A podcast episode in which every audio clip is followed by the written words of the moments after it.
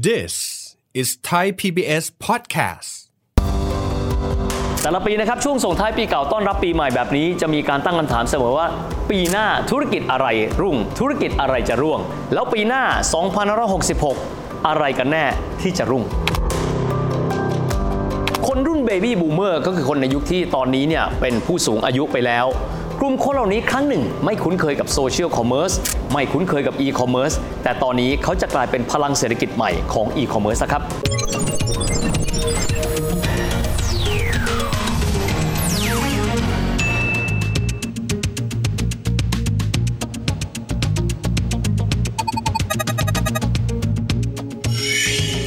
สวัสดีครับท่านผู้ชมครับ ยินดีต้อนรับเข้าสู่รายการเศรษฐกิจติดบ้านนะครับ อีกไม่กี่วันจากนี้นะครับ เราก็จะเดินหน้านะครับไปสู่ปี 2566 หรือว่า 2023 แล้วนะครับ หลายคนอาจจะมีการตั้งคำถามนะครับว่าแล้วเศรษฐกิจไทยปีหน้านั้น แนวโน้มจะเป็นยังไงกันบ้าง โดยเฉพาะยิ่งเลยนะครับ บริบทในการทำธุรกิจ ชีวิตทางเศรษฐกิจจะเป็นยังไงบ้าง โดยเฉพาะเทรนด์ทางเศรษฐกิจจะมีเทรนด์อะไรบ้าง ที่เราน่าจะสามารถที่จะทราบและนำไปใช้ในการเดินหน้าชีวิตทางเศรษฐกิจของเราได้บ้าง เบื้องต้นเลยนะครับ พอพูดถึงเรื่องเศรษฐกิจอยากไปภาพรวมมันก่อน จริง ๆ รายการของเราที่ผ่านมาเนี่ยเราก็ได้มีการเชื้อเชิญนะครับ นักเศรษฐศาสตร์นักวิเคราะห์นะครับหลายๆคนมาคุยกันว่าเศรษฐกิจไทยปีหน้าจะเป็นอย่างไรนะครับด้านหนึ่งครับบ้านเราคงจะไม่เหมือนกันกับเศรษฐกิจโลก กล่าวคือพื้นที่หลายๆแห่งของโลกนี้ โดยเฉพาะยิ่งโลกตะวันตกสหรัฐอเมริกาก็ดีสหภาพยุโรปเองก็ดี มีแนวโน้มว่าเศรษฐกิจจะถดถอยนะครับหรือว่าอาจจะเติบโตค่อนข้างน้อยทีเดียว ซึ่งอาจจะแตกต่างกันไปกับทางด้านพื้นที่เอเชียนะครับจีนเองหลายคนบอกว่าจะดีหรือไม่ดี ทีนี้ก็ต้องไปขึ้นแหละครับว่านโยบาย Dynamic Zero COVID คือการควบคุมนะครับการแพร่ระบาดของโควิด -19 ที่บอกว่าเข้มงวดมากในช่วงแรกๆผ่อนคลายมาทีละน้อย ตกลงจะผ่อนคลายถึงขนาดว่าจะเปิดให้ประชาชนนั้นใช้ชีวิตได้ตามปกติหรือเปล่า ที่ต้องพูดถึงจีนนะครับ เพราะว่าถ้าหากว่าเราเริ่มต้นมีนักท่องเที่ยวจีนเนี่ยเดินทางเข้ามาในบ้านเรา เศรษฐกิจนะครับโดยเฉพาะมอเตอร์ทางด้านของการท่องเที่ยวเอง ก็น่าจะทำให้เศรษฐกิจไทยนั้นเดินหน้าไปได้ดีด้วย บ้านเราในปีหน้ามีีการคาดการณ์กันแบบนี้ครับว่าเครื่องจักรทางเศรษฐกิจที่ต้องบอกว่าก่อนหน้านี้ในช่วงการแพร่ระบาดโควิดเนี่ยดับมากกว่าติดนะฮะ นั่นก็คือเรื่องการท่องเที่ยว แต่ปีนี้2565 ครับ เราจะมีนักท่องเที่ยวโดยประมาณ 10 ล้านคน ปีหน้าประมาณการการวันเนี่ย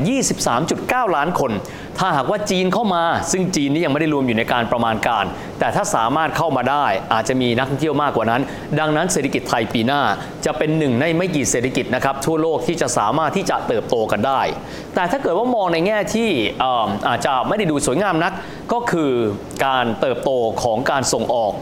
ปีที่ผ่านมาการเติบโตของการส่งออกนั้นดูดีมาก ๆ เลยนะครับ แต่ปีหน้าอาจจะไม่ใช่แบบนั้น สาเหตุเพราะว่าประเทศที่เขาเป็นคู่ค้าในการซื้อสินค้ากับเรา โดยเฉพาะโลกตะวันตกเนี่ยเพราะเศรษฐกิจเขาไม่ดีเขาคงจะซื้อขายนะครับ สินค้าจากเรา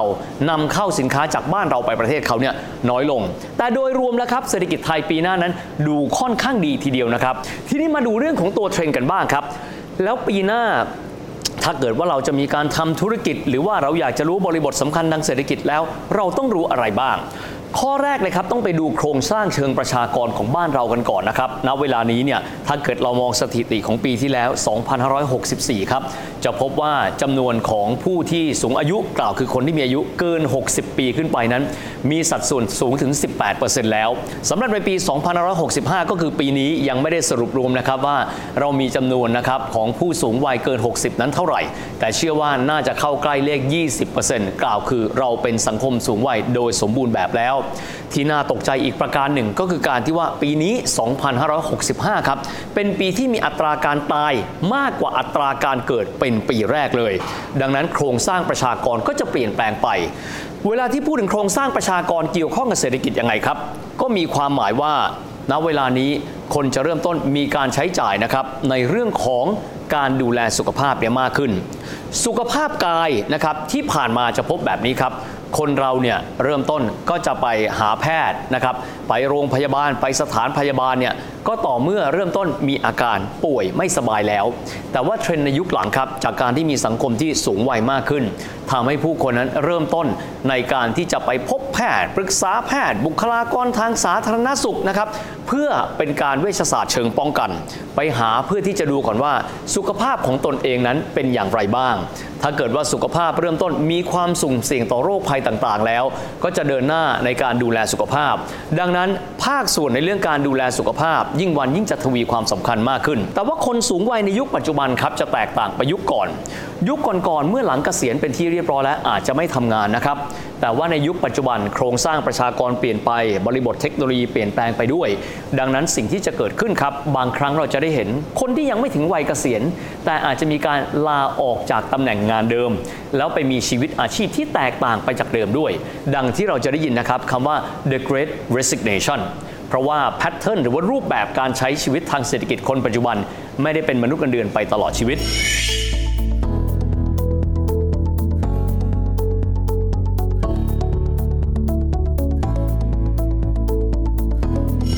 ดังนั้นนะครับเมื่อมีชีวิตยืนยาวขึ้น มีสุขภาพที่ดีขึ้นก็เป็นไปตามเทรนด์ของโลก แถมยังมีแหล่งรายได้ จากการที่หลังเกษียณแล้วเนี่ยยังไม่ได้หยุดงาน ก็จะทำให้ภาคส่วนนี้แหละครับกลายเป็นอีกหนึ่งภาคส่วนที่คนที่จะทำธุรกิจนั้นควรที่จะให้ความสนใจด้วย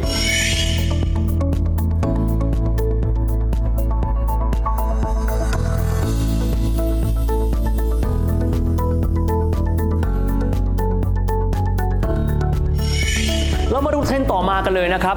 ไปกันที่เทรนด์ของ BCG เราจะบอกว่าเราเคยได้ยินเรื่องนี้พอสมควรเลยนะครับ ก็คือเรื่องของเศรษฐกิจนะครับ Bio ก็คือเศรษฐกิจฐานชีวภาพนะครับ C ก็คือเศรษฐกิจฐานหมุนเวียน แล้วก็ G เศรษฐกิจซึ่งเป็นสีเขียว BCG เกิดขึ้นมาตอบโจทย์อะไรครับ บางคนบอกมันเป็นแค่เทรนด์หรือเปล่า มันไม่ใช่แค่เป็นเรื่องของเทรนด์แต่เพียงอย่างเดียวนะครับ แต่ว่าเป็นเรื่องที่ทุกคนนั้นจะต้องตระหนักมากขึ้น เพราะโลกในยุคนี้ครับ นอกเหนือไปจากการมีชีวิตที่มีเศรษฐกิจเพื่อที่จะให้มีกำไรกำไร หรือ profitability ที่สูงขึ้น อีกส่วนหนึ่งครับ การเดินหน้าในชีวิตธุรกิจที่เป็นมิตรกับสิ่งแวดล้อมทำให้โลกใบนี้มีความยั่งยืนมากขึ้น มีความสัมพันธ์มากขึ้นด้วยนะครับ ซึ่งในส่วนนี้เองครับเราจะพบอุตสาหกรรมใหม่ๆ ซึ่งอดีตเองเราอาจจะมองว่าเป็นแค่อุตสาหกรรมที่เป็นแค่เครื่องสำอางหรือเปล่า หรือที่เขาเรียกว่า cosmetic industry หรือเปล่า จริง ๆ ไม่ใช่ ปัจจุบันนั้นคนหันมาเอาจริงเอาจังกับเรื่องอะไรกันบ้าง เช่นชัดเจนเลยครับ สัดส่วนของยานยนต์ไฟฟ้า หรือว่า EV จะมีสัดส่วนที่มากขึ้น อีกส่วนหนึ่งครับก็คือเรื่องของการที่จะลงทุนในพลังงานหมุนเวียนที่มากขึ้น ไม่ว่าจะเป็นภาคส่วนอุตสาหกรรมก็ดี หรือภาคส่วนครัวเรือนก็ดี แต่เดิมเลยนะครับนึกย้อนกลับไป จำนวนของคนที่มีการติดตั้งแผงโซลาเซลล์หรือศัพท์เทคนิคเขาเรียกกันว่า PV หรือ photovoltaic นั้นมีจำนวนค่อนข้างน้อย แต่ปัจจุบันครับ ด้วยความห่วงกังวลในเรื่องสภาพการเปลี่ยนแปลงภูมิอากาศของโลก รวมถึงความกังวลในเรื่องการเปลี่ยนแปลงสภาพภูมิอากาศทำให้คนนั้นเริ่มต้นหันมาใช้ไม่ว่าจะเป็น EV ก็ดี หรือมีการติดตั้งนะครับแผงเซลล์โซลานั้นมากขึ้นอีกด้วย แต่เรื่องของความยั่งยืนไม่ได้มีแต่เพียงแค่นั้นนะครับ หลายท่านอาจจะบอกว่าตัวเองอยู่ในภาคการเกษตร ตัวเองอยู่ในภาคอื่นๆนะครับ ในส่วนนี้อุตสาหกรรมที่ว่าในเรื่องของความยั่งยืนมีผลเช่นเดียวกันนะครับ เพราะนับแต่นี้ถ้าหากว่าท่านมีการปลูกไม้ยืนต้น หรือแม้กระทั่งท่านมีการปลูกต้นไม้ ซึ่งสามารถดูดซับคาร์บอนได้มากขึ้น หลายท่านจะบอกว่า มีด้วยเหรอ มีครับ เช่น กรณีของต้นยางแบบนี้เป็นต้น ท่านสามารถที่จะแปลเปลี่ยนสิ่งเหล่านี้นะครับ จากเดิมซึ่งเป็นมูลค่าทางการเกษตร ให้กลายเป็นมูลค่าทางเศรษฐกิจเพิ่มเติมได้ด้วย เพราะว่าต้นไม้นะครับที่มีวงปีของท่านก็ดี หรือว่าต้นยางที่ท่านอาจจะปลูกใหม่ หรือปลูกมาแล้ว หากว่ามีศักยภาพในการดูดซับคาร์บอนได้แล้วแล้วก็อาจจะกลายเป็นรายได้อีกทายหนึ่งนะครับของอบรรดาพี่น้องเกษตรกร ดังนั้นมิติเหล่านี้มิติการใช้วัสดุหมุนเวียน มิติการใช้พลังงานสะอาดก็ดี รวมถึงมิติของการที่เรามีศักยภาพ ในการที่จะดูดซับคาร์บอน ซึ่งหลายท่านอาจจะไม่เคยรู้มาก่อนว่า ตรงนั้นเนี่ยมันมีมูลค่าทางเศรษฐกิจด้วยหรือมีมูลค่าทางเศรษฐกิจ ในจุดนี้เองนะครับเรื่องความสามารถในการดูดซับคาร์บอน จากการที่โลกใบนี้เนี่ยเรามีการตั้งเป้าหมายเอาไว้ ว่าเราพยายามที่จะดูดซับคาร์บอนให้มากที่สุด เพื่อเป็นการปล่อยก๊าซคาร์บอนไดออกไซด์โดยรวม รวมถึงก๊าซเรือนกระจกโดยรวมนั้นเนี่ยน้อยลงเรื่อยๆ จะทำให้ส่วนนี้กลายเป็นเทรนด์ รวมถึงการที่องค์การบริหารจัดการก๊าซเรือนกระจกนี้เนี่ยเริ่มต้นนะครับที่จะมีการซื้อขายคาร์บอนเครดิต ดังที่เราเคยอธิบายไปแล้วในบางเทปคาร์บอนเครดิตก็คือเรื่องของแต้มบุญในการที่จะไปหักจากแต้มบาปคือมลภาวะที่เราปล่อยออกไป ก็จะทำให้ส่วนนี้กลายเป็นส่วนที่มีความสำคัญในการหารายได้เพิ่มเติมนะครับของคนที่มีอาชีพต่างๆ และครั้งหนึ่งอาจจะไม่เคยคิดว่าสิ่งเหล่านี้นะครับเป็นมูลค่าเพิ่มทางชีวิตของพวกเราด้วย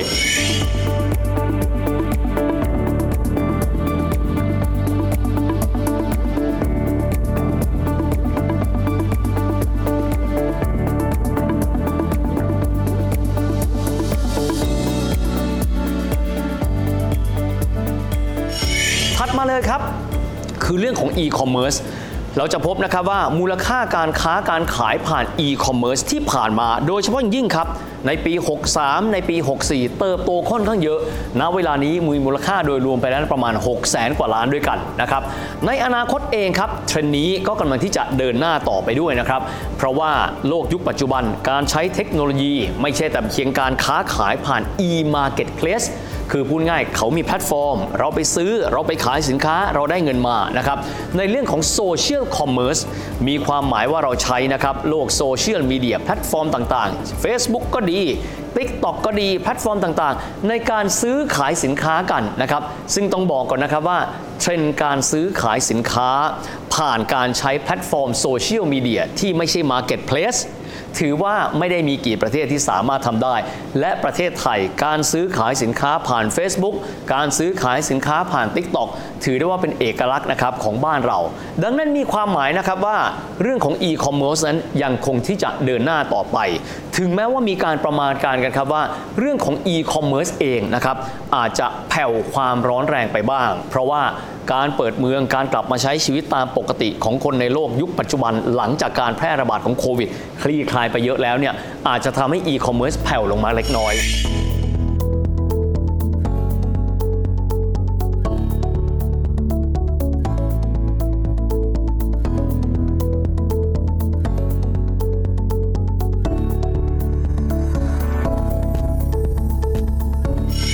แต่สิ่งหนึ่งที่ละเลยไม่ได้เลยนะครับในอดีตครับการซื้อขายของเนี่ยผ่านอีคอมเมิร์ซเราจะนึกถึงกลุ่มคนรุ่นใหม่ครับ เช่นกรณีของกลุ่ม Gen Y ก็ดี กรณีกลุ่ม Gen C ก็ดี กลุ่ม Millennials ก็ดี แต่ในยุคปัจจุบันต้องยอมรับว่าช่วงของการแพร่ระบาดของโควิดนี้เนี่ยทำให้กลุ่มคนที่อาจจะมีอายุมากกว่านั้น ซึ่งก่อนหน้านี้ไม่ได้มีความคุ้นชินกับการใช้เทคโนโลยีเยอะเนี่ยอย่างเช่น กรณีของกลุ่ม Baby Boomer ซึ่งถ้าเกิดว่าเราไปมองในองค์กรแล้ว ส่วนใหญ่จะเป็นผู้บริหารระดับสูง กลุ่มคนกลุ่มนี้ครับครั้งหนึ่งอาจจะไม่ได้มีความคุ้นชินกับการซื้อขายของอีคอมเมิร์ซกำลังซื้อกลุ่มคนกลุ่มนี้ก็เยอะ แต่ระยะหลังกลุ่มคนเหล่านี้มีความคุ้นชิน และมีความถนัดในการซื้อขายสินค้าผ่านระบบออนไลน์มากขึ้น ก็จะทำให้อีคอมเมิร์ซนั้นมีแรงสนับสนุนเพิ่มเติมขึ้นไปด้วยในคุยถึงเรื่องของ generation แล้วครับ เรื่องของอีคอมเมิร์ซก็จะเติบโต เพราะว่านอกเหนือไปจาก generation baby boomer generation อื่นครับ เช่นกรณีของ Generation ซึ่งเป็น Generation X ต่อมาเลยครับ เกิดตั้งแต่ปี 2508 เรื่อยมาจนกระทั่งถึงปี 2523 ซึ่งปกติอาจจะมีความคุ้นชินกับ e-commerce ก็ยังคงที่จะเดินหน้าในการใช้ e-commerce ต่อไป ไม่ต้องพูดถึง Generation Y เกิดปี 2524 เป็นต้นมา จนกระทั่งถึงเด็กรุ่นใหม่ๆ ที่เกิดขึ้นมา ล้วนแต่จะเป็นคนที่มีการใช้ e-commerce มากขึ้น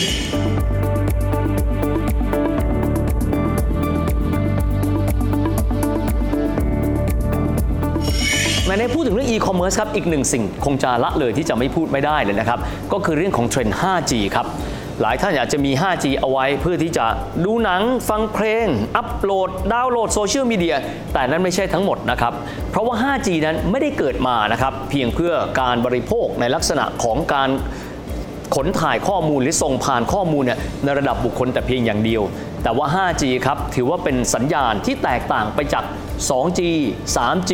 4G ก่อนหน้านี้ ในลักษณะที่เขาเกิดมาครับ เพื่อทำให้เรานั้นได้ใช้เทคโนโลยีในระดับอุตสาหกรรมกันด้วย สิ่งที่เราจะได้ยินกันมากขึ้นนะครับ เช่นกรณีของ Smart City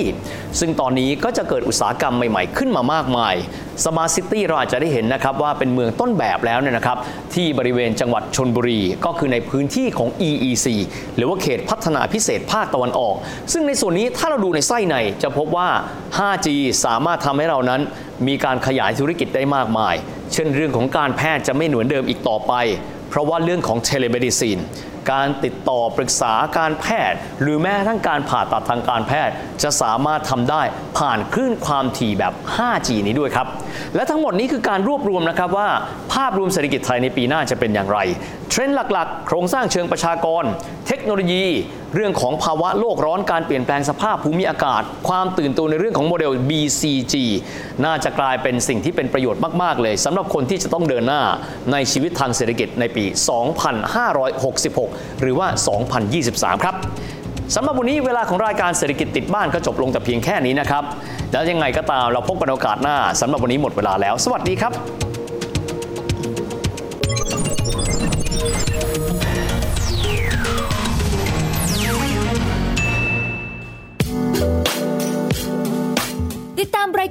างเว็บไซต์และแอปพลิเคชันของไทย PBS Podcast